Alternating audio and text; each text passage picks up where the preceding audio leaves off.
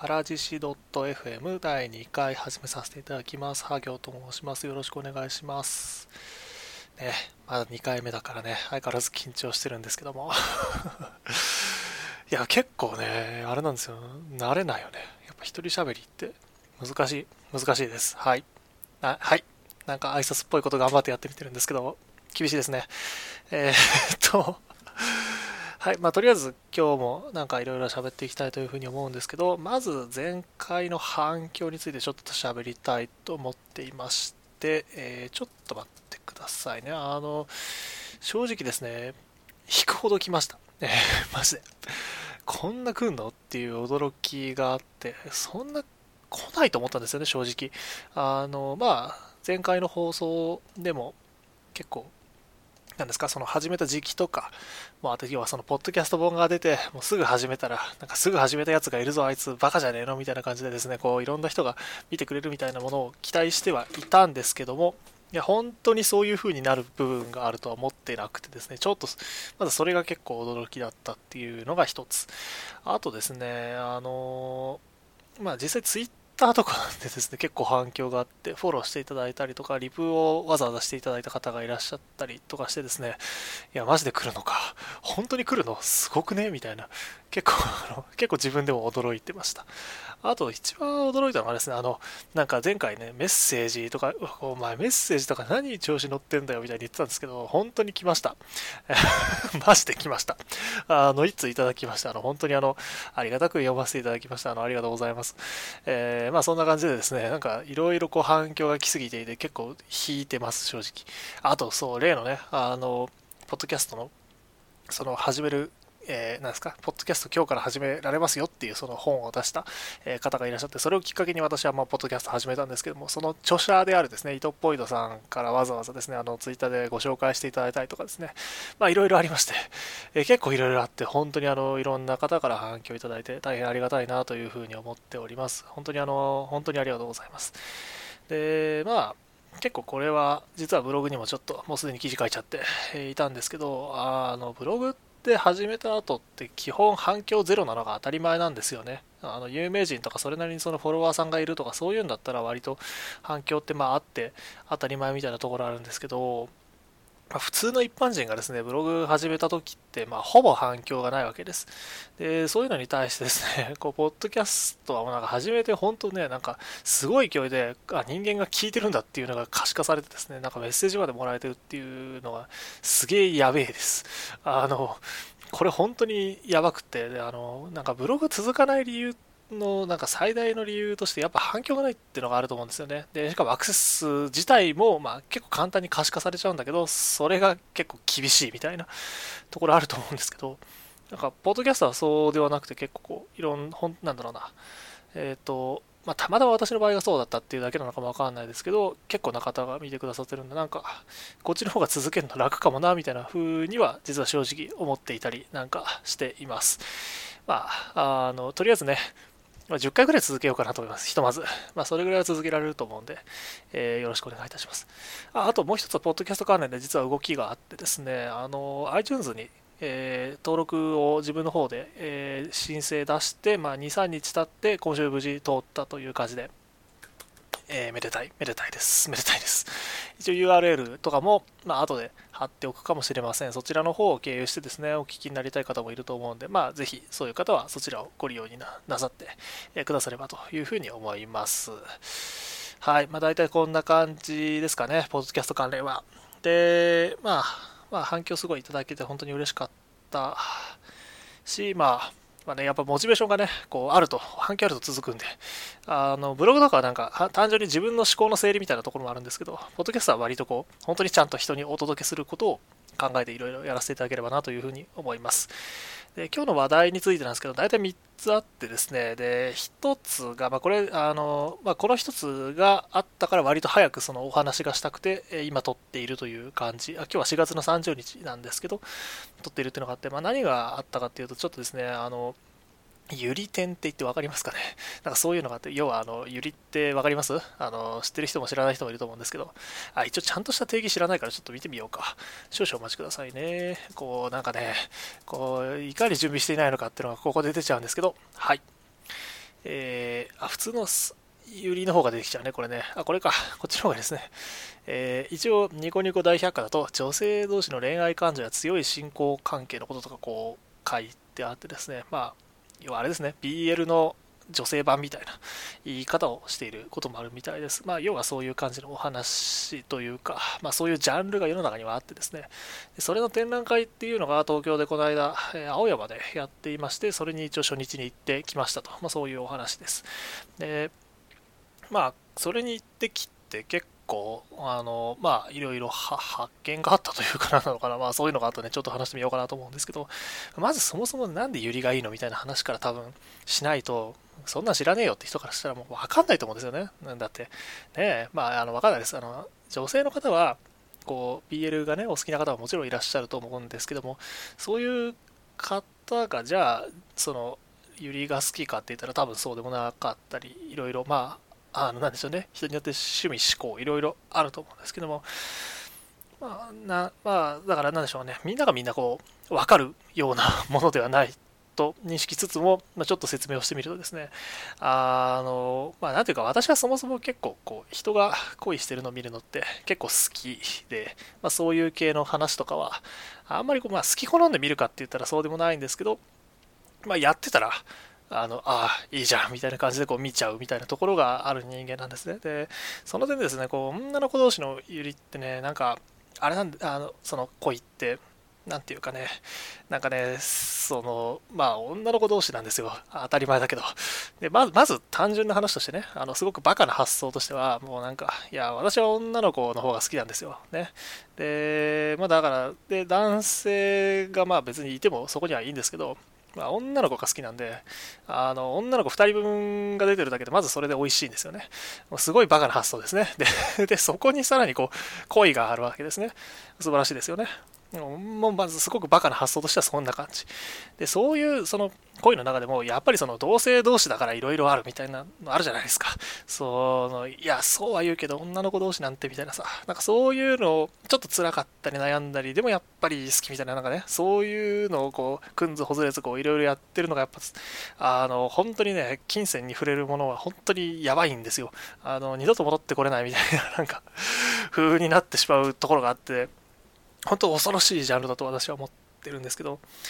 で、なんか、その、なんていうのかな、こう、周りがやっぱ気にしてさ、いろいろこうやりづらそうにしてたりするんだけど、やっぱ自分のその愛というか恋というか、そういうのの方が勝つ瞬間みたいなのがあるんですよね。なんかそういうのがあるんですよ。それがすごいなんか良くて。綺麗で、なんか美しいんですよね。えー、何言ってんだろうね、私ね。でも そういうものが本当にあると思っていて、なんか、あの、私は勝手に、その、ある種、その、なんて言うんだろうな、泥臭いスポコンに近いものがあると勝手に思ってるんですけど、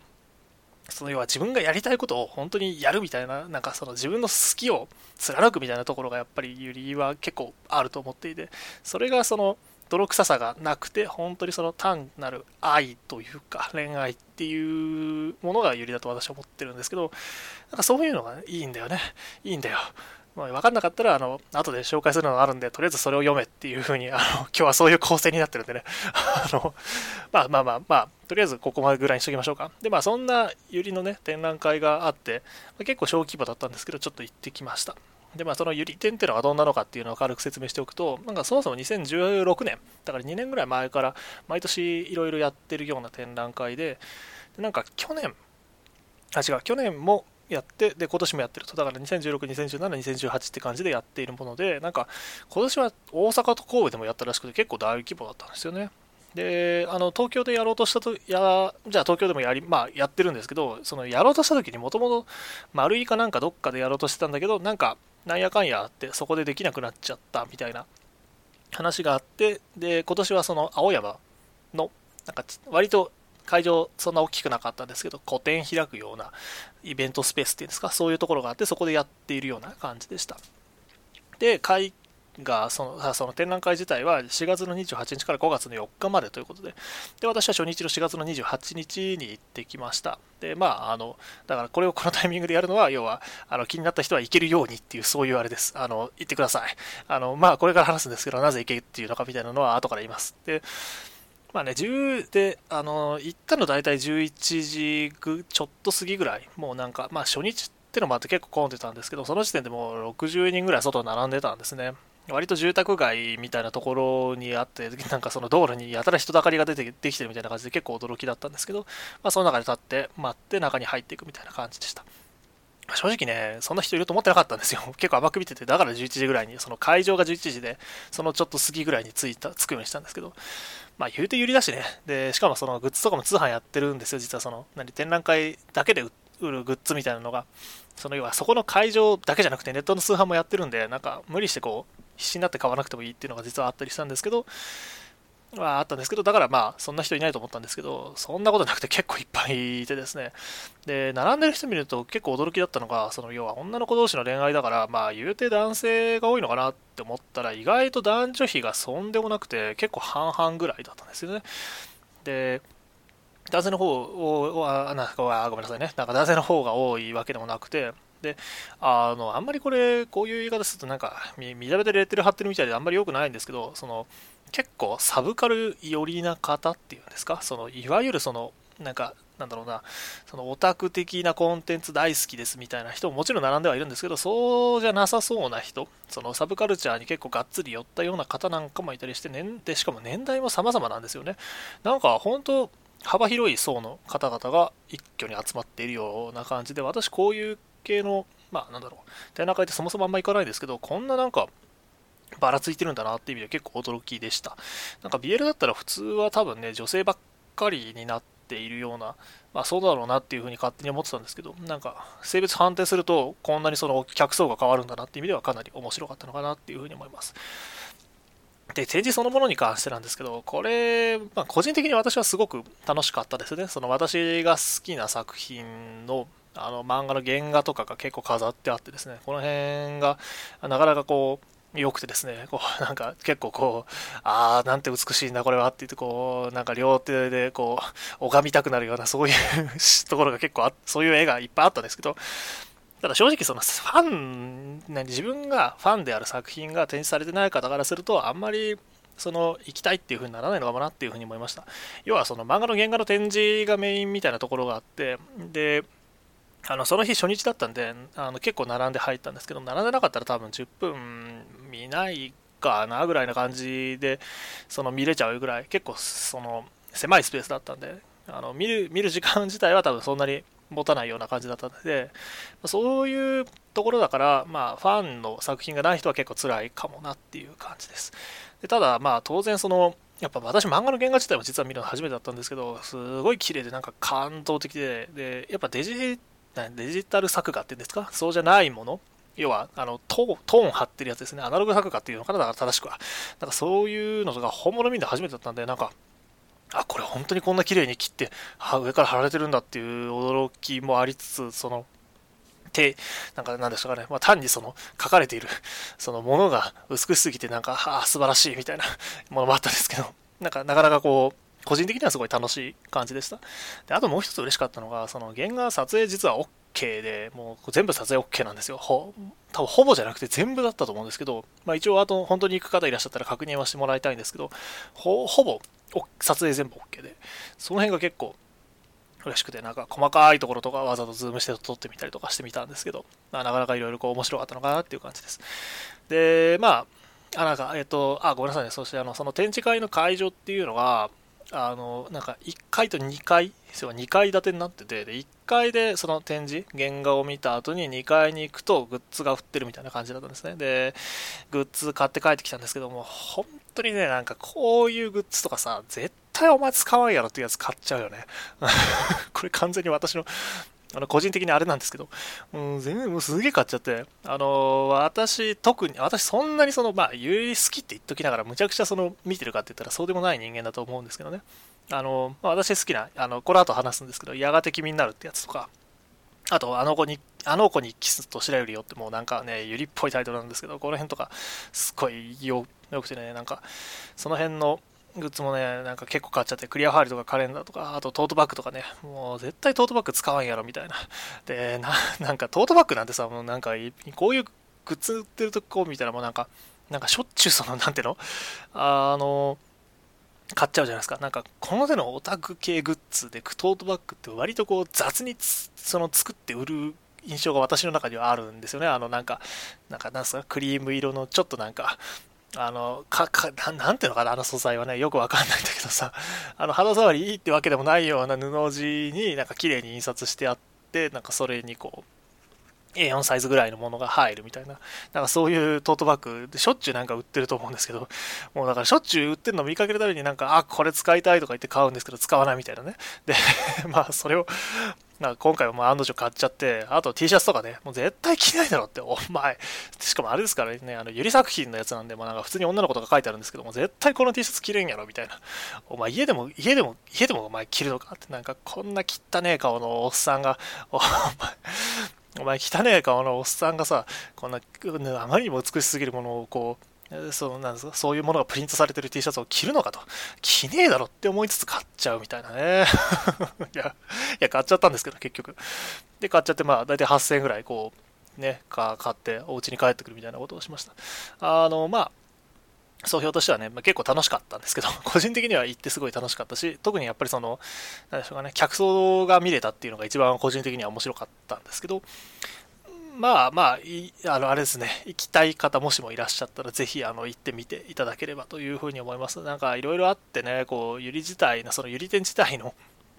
その、なんですか、が開けないみたいなこともあったりする中で、要は結構、だからなんやかんや言いつつ、まだ世間では多分逆風が吹いているようなジャンルなのかなって、私は勝手に思ってるんですけど、まあそういう中でも、その、なんていうのかな、その、まあ、頑張ってほしいなっていうふうに思うんで、結構応援していますので、あの、もしよかったらぜひとも行っていただければというふうに思います。で、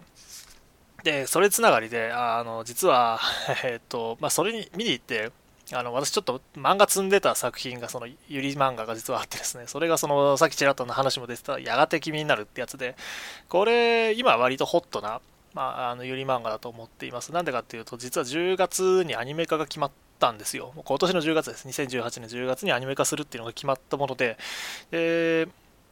まあ、それもあって、私結構これ好きだったんですけど、まあ、大体3巻ぐらいまで買ってあの読んで、そのままあのちょっと放置気味だったんで、これを機に、まあ、あの、そのゆり店行って結構良かったんで、やっぱ相変わらず美しいなと思って、その、あの、絵柄とかがね、大変綺麗でいいなと思ったんで、ちょっと調子に乗ってですね、こう、1巻から5巻まで、あの、もう1回、読み直すっていうことをやったんですけど、これがもうほんとなんか、読んだらさ、すんげえ良くて、なんか、いや、これ、これか、みたいな、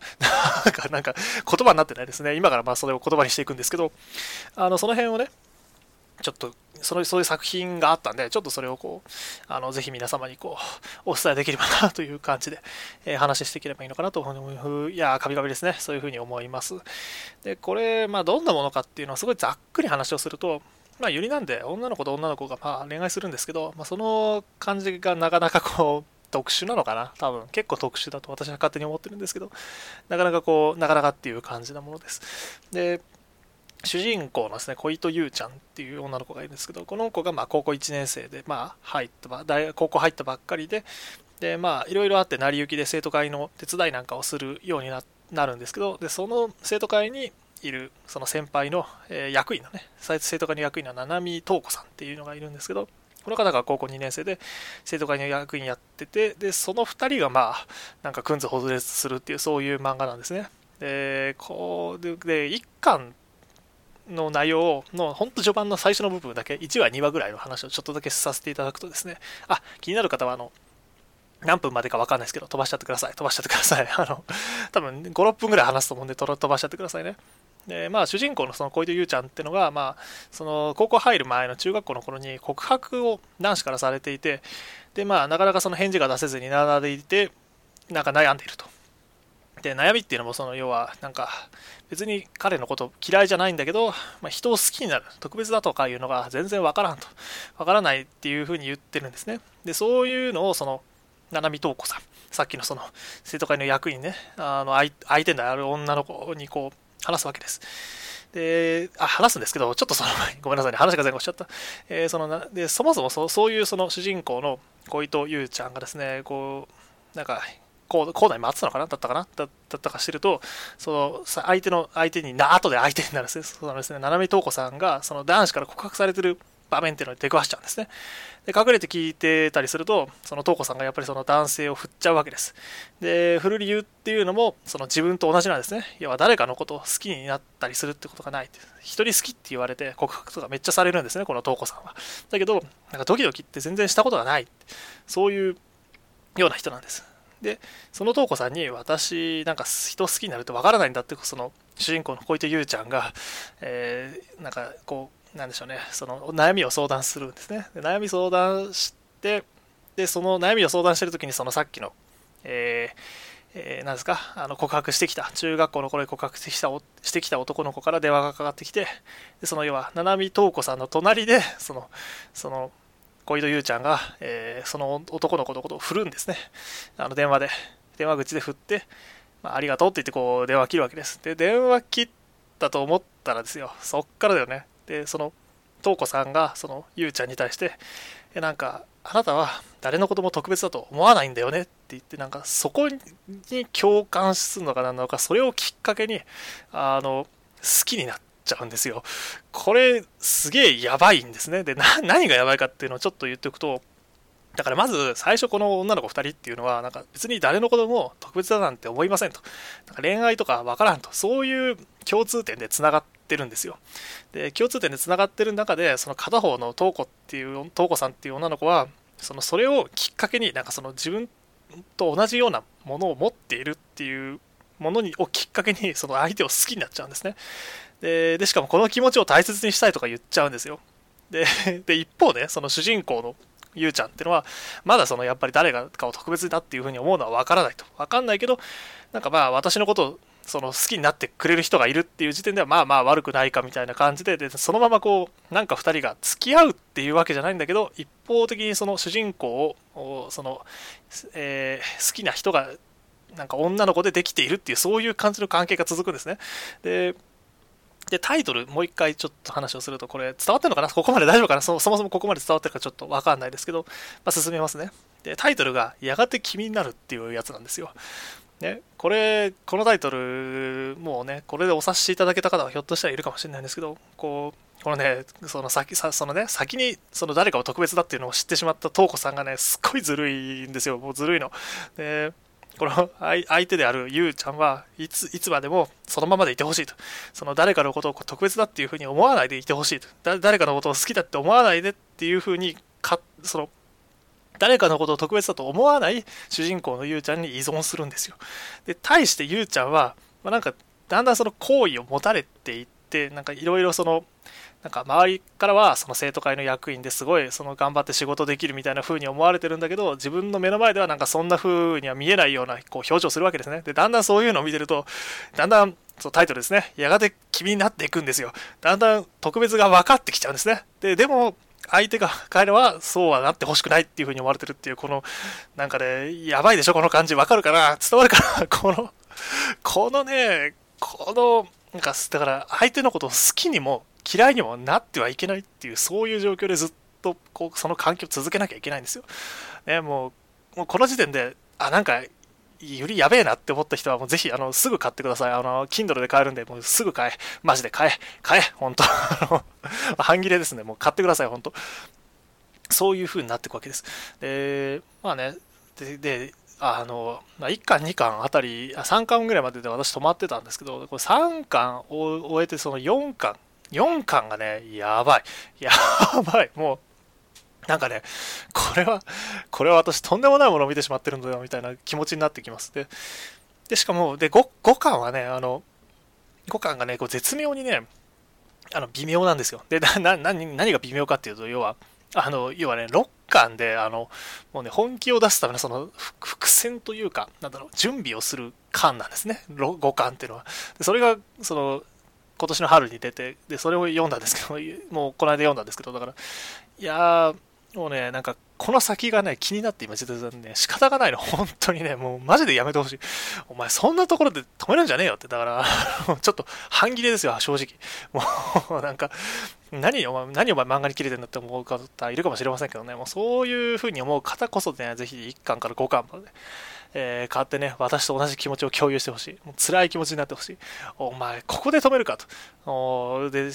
しかもね、あの、もう、なんかね、だんだんぐちゃぐちゃしてきてるんですけど、この主人公の小池優ちゃんがね、なんか、途中から、なんかだんだんこう、なんかイケメンっぽくなるっていうか、やっぱかっこよくなってくんですよ。なんか、その、ななんて言うんだろうな、そのなんか、なんだろう、そういう、まあ結構その、要は、その相手の瞳子さんって、まあ、別にその、面倒くさいっていう言い方したら、まあちょっとあれなんだけど、まあ要は結構自分にこう、なんだろう、なんだろうね、こういろいろこう過去があったりして、こう悩んでいたりして、結構こうめめんどくさい人なんですよ、変な話。まあ、さっきの部分もそうなんだけど、要は自分のことを好きでも嫌いでもいないでいてほしい、でも隣にいてほしいみたいな、そういうそのところがあったりするんですけど、そういう中でもその、そういう、そういう中でもその相手に対してこう、いろんなことをしていく。で、でなおかつその、トコっていう、トコ先輩ね、先輩に対してこう、どうなってほしいみたいなのがあって、それでこう、いろいろ行動を起こし出すんですけど、なんか、こう、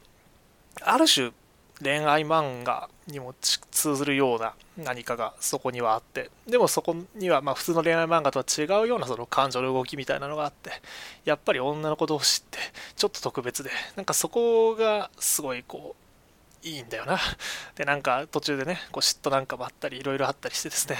こういろいろあるわけです。いろいろしか言ってないな。なんかどれぐらい言っていいかわかんないから、いろいろとしか言いようがないんですけど、ね、まあそんな漫画なんで、はい、なんかこれ話してね、どれぐらい魅力が伝わってるのかわかんないですけど、あ実はですね、これ調べてたらちょっと出てきたんですけど、あのコミックウォーカーって、あの無料でね、漫画が読めるあのサイトがあって、まあ、これはあの別に漫画村とかそういうんじゃなくて、要はあの毎週何話部、なんけ、何話読めるみたいな、そういう感じでこ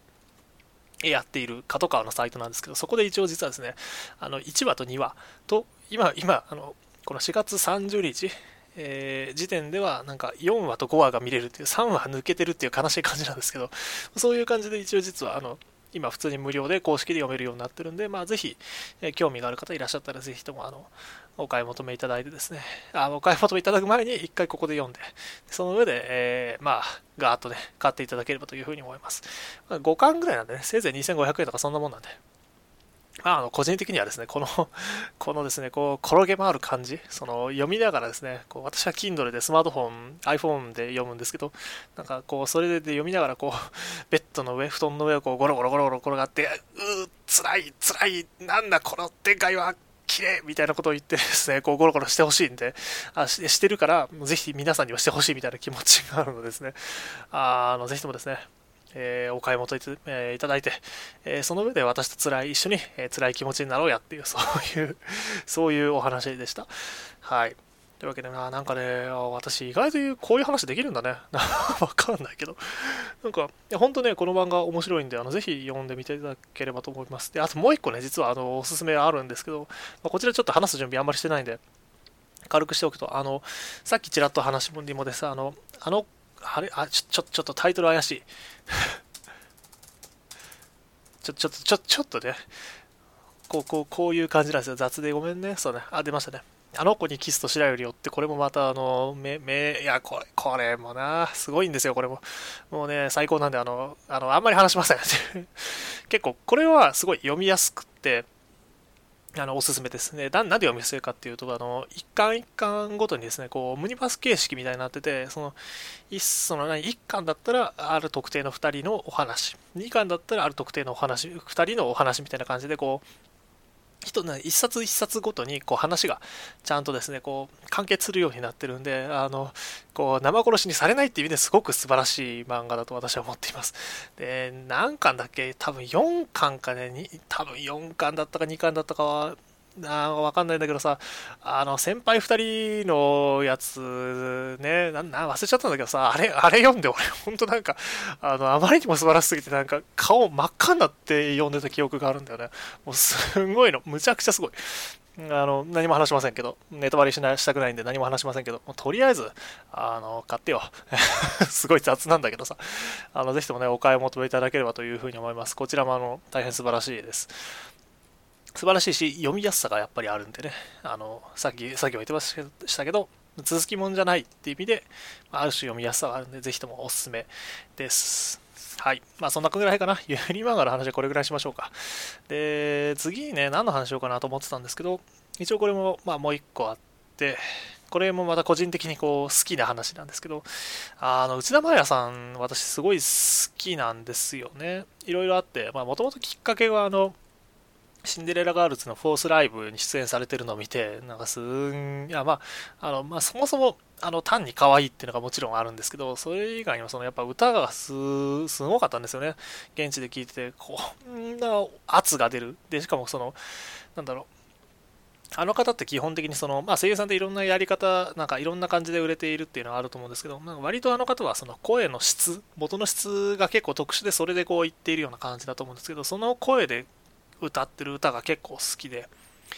きっかけで、ま好きになって、ラジオとか時々聞いたり、あと CD は大体毎回買うみたいなことをずっと私はやってるんですけど、まあそんな中でですね、今年、えー、何月だっけ？何何月ってか4月だったんですけど、25日だから、まあ1週間いかないぐらい前ですか。5日間ぐらい前にですね、あの、セカンドアルバムを実は出されてまして、まそれがすごい良かったんで、ちょっとその話しようかなというふうに思います。あの、そもそもですね、内田真礼さんの、その、多分ね、バックについてる方々がすげえ優秀なんだろうなって私は勝手に思ってるの、まあ、単に私の好みと合うだけなのかもしれないですけど、すごい曲がいいんですよ。ほんと良くて。なんか、あの、これは個人の感想なんですけど、いわゆる声優さんのあの出される個人名義の CD とかって結構、その、声優感っていうんですか、声優さんっぽさが割と出がちだと私は勝手に思ってるんですけど、それがですね、これ内田真礼さんの楽曲に関しては割と薄めだと思うんですね。そんなその辺が強くなくて、それがまあ結構好きで、なんか割なんか割と聞きやすさっていうのがあるのかな？どんな時でも聞けるみたいなのがあるのと、あと、なんかややっぱりまたそもそもの声質が私すごい好きだっていうのもあるんですけど、あの、ところどころですね、あの楽しそうに歌われるっていうか、セリフを言うところがあったりするんですね。セリフって言っても、そのなんか、なんていうのかな、こう、難しいですけど、なんか、いけとかさ、なんかギターとか呼ぶんですよ。で、そういうのがすごいいいんですよね。もうむちゃくちゃなんか良くて、すごい楽しそうに聞こえて、その辺が私すごい好きなんですけど、で、そのセカンドアルバムもですね、あの出て買って、まあ当然買ってすぐ聴いたんですけど、すんごいんだね、これが。もうね、むちゃくちゃいい。で、あの、もともと私すごい好きになったきっかけっていうのは、そのファーストアルバムのペンキっていうのがあって、そう、それがむちゃくちゃ良かったんですごい好きだったんですね。で、このセカンドアルバムアルバムは、そのファーストアルバムと結構こう、曲の構成とか割と似せてきていて、で、ので、なんかファンとしては結構、なんだろうな、見たことある感なんか、ああ、わかるわかる、知ってる、みたいなこう感じになる部分っていうのがいろいろあったりしてですね。例えばその、1曲目から2曲目に入るときに、まあ、その曲をつなげていく。あの、なんていうのかな。あ具体的に説明しづらいんですけど、あの、要は曲の切れ目が分かりづらくしてあるようなものってあるじゃないですか。あの、あれに近いようなことしていったりとか、で、なおかつその1曲目と最後の曲そのアルバムの最後の曲っていうのが、その、まあ、るある種対応関係にあって、メロディーラインだったり、キーワードだったりが共通するようになっているみたいなところがあって、まあなんか、でしかもそんだけじゃなくて、そのファーストアルバムに入っていた曲の歌詞とかセリフとかそういうのを一部こう持ってくる、なんかそういうキーワードとかっていうのをわざわざそのセカンドアルアルバムでも使っていくみたいなそういう部分があって、なんかファン大喜び。だからそれ今まで追ってた人がさらに楽しめるような感じになっていて、すごい個人的にはこう嬉しかったし、まあ、結構、結構、聞いててやっぱ楽しいんですよね。それがすごい良かったなっていうふうに思ってて。で、あと、あの、これは内田真也さんだ、まあ、だからなのかわかんないんですけど、その、乗れる曲ってあるじゃないですか。いろいろその、いわゆる、なんだろう、オタクだったらわかるかもしれないんですけど、あの、コールっていうのがね、世の中には存在していて、あの、おおはいはい言うやつがあるんですよ、ライブに行ってね。あの、おおはいはい言うやつがあるんですけど、まあ、要はそれを、もうやってくれっていうような曲が明確にそのもう CD の楽曲自体からすごい準備されてるんですね。で、それがまあ、大体どのアルバムにも1曲ぐらい入ってるんですけど、それがむちゃくちゃ良くて、今回とびきりいいんですよね。もうなんか、で、これで、なんていうのかなラ、イブ行ってこれやったら超楽しそうだなっていうのがもうもろにわかるような感じになってて、なんか本当なんかそのなんでしょうね、こう今まで見てきたお客さんなんだろ、そのファンにも楽しめるような内容であって、なおかつそのライブ自体、行くことだけを楽しみにしてるような人たちって世の中には結構存在してると私は思ってるんですけど、その声優さんのライブだけにね、とにかく行くみたいな、なんかそういう人って、そういうの趣味にしてる人、方っていると思うんですけど、そういう方でも、まあ、なんかとにかくその、楽曲自体のパワーでこうぶん殴れるみたいなそうそういうその良さがあるようなものなんかも入っててなんかこういろんな人にこうリーチできるように作ってるのかなって勝手に思ってました。あとねギターとかドラムとかベースとかもキーボードとかもねもうその曲はもう大暴れするんですよ。そのノリがいい曲で。もうむちゃくちゃいいの。ボッコボッコギュインギュインみたいなさ。もうすごいのよ。であそっか。後で視聴の URL とか貼っておきますね。ちょっとちょっと今のうちに出しておこうかな。はい。で、まあそういうそういうのやっぱ聞いててすごい楽しいんですよ、本当に。で、でなおかつ、その、ここ最近のね、シングルなんかも収録されてて、まあシングルは僕全部買ってるんで、あの、正直、まあ、シングルばっかり入ってても、シンなんだろう、シングルと、あと、しかもそれのカップリングなんかが入ってると、ちょっとか、こう、いや、だったら新しい曲入れてくれよっていう気持ちがないわけではないんですけど、まあ、とはいえですね、まあ、そういう、なんだろう、なんだろう、まあ、逆に言うとそれってそのシングル買わなくても曲が聴けるみたいなまあ、なそういう部分があったりもするんで、まあなんかこれから内田真彩さんを始めたいっていう方にもぜひおすすめっていう感じで、結構個人的にはいい、いい、本当にね、なんか、あの声優さんの CD って私時々、本当衝動に駆られたように急に買うみたいなことがあったりするんですけど、やっぱまあ自分がファンだっていうのはあってなのか、大体どれ買ってもいいみたいなところはあるんで、まあ、もしね、あの、まあ、視聴の URL 貼っておくんで興味ある方いらっしゃったらそのまま買っていただければいいのかなっていうふうに思います。もう本当におすすめなんで、マジで。うん。で、あとね、まあなんかついでに言うと、やっぱりファーストアルバムもすごい良かった。よ、いいんですよ。むちゃくちゃいいの。もうね、ファーストアルバムのね、最初の、その、何？一番最初からその2曲目入っていく時のあのスピード感？なんか、本当わかんないけどさ、もう CD、その開けて、その、なんだろうな、ディス、何？ディスクドライブに入れて聴き始めた瞬間からもうなんか、なんだろう、転げ落ちるようにその内田真彩にこう、惚れていくんですよ。すごいの。まあ、ね、そういう、そういうアルバムなんで、あちらもね、ぜひともおすすめです。もう、で、それが、それがいいってなったら絶対セカンドアルバムも買うべきなんで、まあ、買うに限らず借りるでもいいんでしょうけど、ぜひともね、あの、買ってみていただけると嬉しいなっていうふうに思います。というわけで、だいたいまあ今日喋りたかったことはこれで終わりなんですけど、また30分以上喋ってるんですか、私。いやー、なんか、ね、よく喋るね。自分でも驚きなんですけど。えー、いかがだったでしょうか。なんか今日はあんまりあれですね。あの、なんか単に自分が好きなものをこう紹介するような感じだったんで、前回よりコンテンツ寄りになったって意味ではなんか本当にやりたかったポッドキャストに近いのかなっていう気はしています。まあ、あれですね。あの、こういう感じでやっていくつもりですが、反響によってはちょっと変えるのかなっていうその辺はこうおいおい考えていければなというふうに思います。はい。で、ああ、なんか、まあいいかな。とりあえず、じゃあ次の、次っていうか、その次回の予定について簡単に話を実はしたいと思うんですけど、えっ、ー、と、本当はね、今日このラジオを撮るか撮らないか実は結構迷ってて、あの、いや、なんか、なんだろうな、内容実はガラッと変えて、もう、あのね、最初から最後まで全部シャニマスの話してもいいかなって実は思ってたんです。あの、前回の放送以降、ようやくリリースされてですね、あの、私もまあそれなりに、そんなたくさん遊んでないんですけど、大体 10,、まあ、10時間は絶対遊んでるな。まあ、それ以上かはちょっと怪しいんですが、まあそれぐらいは一応遊んでいて、で、まあ、あの、それなりにこう、面白かったんで、その辺の話ちょっとしたいなっていうのとかはあったり、あとね、私ね、風野日和さん、すごい好きなのよ。ほんと好きで、いや好きなの。むっちゃ好きだから、もうその辺の話とかをね、したかったんだけど、あの、したかったんで、なんか本当は実はそれだけで1本取ろうかなって思ってたんですけど、あの、まあ、アイマスの話はね、やっぱアイマスで分けたいっていう、なんかね、あまりにも特化してるんで、ちょっと分けたいっていうのもあったり、あと、歌姫庭園っていうのが実はあってですね、あのー、なんだっけ、ゴールデンウィークの5月4日でしたっけ？なんかそこの同時イベントにも行きたいと思ってるんで、一応それの、あの、に行った話とかも合わせた上で、合いますかいっていう感じで、1回にまとめてこう、ポンと話をさせていただければというふうに思うんで、まあ、次回は一応そんな風にしようかなというふうに思います。ね、あの、私は神崎蘭子さんもね、大好きなんです。あの、内田真也さんが好きっていうことは、まあ、要はそういうことなんですけど、あの、やっぱね、蘭子ちゃんも好きなんですよ。で、好きだ好きだって思ってたらさ、あの、今日ね、これ収録4月30日なんですけど、ちょうど13時、10あ、違う、15時か、から、あの、シンデレラフェスが始まっちゃってね。なんかもうガチャ回すわけじゃないですか。出ないんですよね。だから、まあ、その辺がね、出るか出ないかっていうのも来週の聞きどころということで。い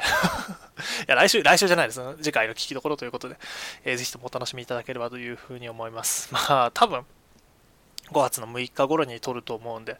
まあ、ぜひともね、あの、聞いていただければというふうに思います。で、実はそれ以外にもね、あの、なんかね、ネタがどんどん詰まっ、つ、つ、積んでいく感じで実はなっていて、あの、5月の3日、えー、だからその、歌姫庭園の1日前ですね、には実はあの私、東宝のオーケストラコンサートに行くのが決まっていて、あのこれ知らなかったんですけど、なんか、なんだっけ、えー、っと、ちょちょっと、ちょっとごめんなさいね。あこれか、えー、東方プロジェクト、東方プロジェクトフルオーケストラ公演、幻想郷の交響楽団無限郷学園っていうのがこう5月の3日ですね、東京オペラシティ竹光メモリアルにてやるらしいんですが、なんかそれをちょっとちょうどニコニコのその、えー、なんかバナー広告みたいなので見かけてですね、ママと引っかかってそのままあの買っちゃうみたいな、チケット買っちゃうみたいなことを実はやったんですけど、いや、これがすごい良さそうで、あの、まあ、それにも実は行くので、まあ、なんかその辺の話とかは、あもう、まあ、そのうちできればいいのかなと思います。ひょっとしたら、まあ、来、その、次回の放送、あ、まあ、次回の放送はアイマスなので多分やらないと思うんですけど、さらにその次あたりで話するのかなっていうふうに思います。で、あともう一個、あの、コミティアに一応行くつもりなので、ちょっとあの、どうなのかわかんないですけど、一応コミュニティアにも行ってみたいと思ってるんで、まあ、それが、まあ、その辺がさらに次に、そのアイマス会の次で話す内容なのかなって思います。だからね、ネタはね、なんか話すネタ結構困るかなと思ったんですけど、まあ、都内に、その、あの、前回も言いましたけど、私、新卒で都内に引っ越してきて、まあ、ようやくこう、なんかなんですか、東京都民を今謳歌してるんですけど、やっぱね、週末行ってみたいイベントみたいなのがしょっちゅうこう開催されてて、ポンポンポンポンこう、話すネタっていうのは実はできてくれるみたいで、なんかだから話す内容は意外と困らないのかなっていうふうに思っています。だからあとはそれをこう、どう出力していくか、どう喋れるようにしていくかっていうのがまあ今後の課題なんでしょうかね。その辺はこういろいろ考えて、やっていければというふうに思います。というわけで、えー、41分ですか。まあ、大体やっぱり毎回、大体毎回これぐらいの長さになるのかな。なんか、ネタ、あ、今回ね、そう、だ全然関係ないんですけど、あの台本もね、あの紙に書いてみたら多少はなんか短くなるんじゃねえかっていうふうに思っていたんですけど、全然そんなことはなくて、普通に喋るとやっぱこれぐらいになっちゃうみたいですね。まあ、次回以降もこれぐらいの長さでやっていければいいのかな。まあ、あの、やっていきます。あのまあね、とりあえず続けてみます。まあ、あの、ぜひね、お付き合いいただければというふうに思いますので、あの、毎回聞かなければいけないっていうのは当然ございませんので、あの、自分が興味あるものが紹介されているとかね、自分が興味あるイベントが、なんか、イベントの話がされているとか、そういう時だけでいいと思うんで、まあ、ぜひともね、あの、継続して聞いていただけると嬉しいなぁ、なんて思っております。はい。じゃあ、まあ、そんなとこですか。まあ、また次回。じゃあ、5月の6日におそらく撮って出すと思うんで、まあ、そのぐらいにもう一度お会いできればというふうに思います。それでは、失礼いたします。お疲れ様でした。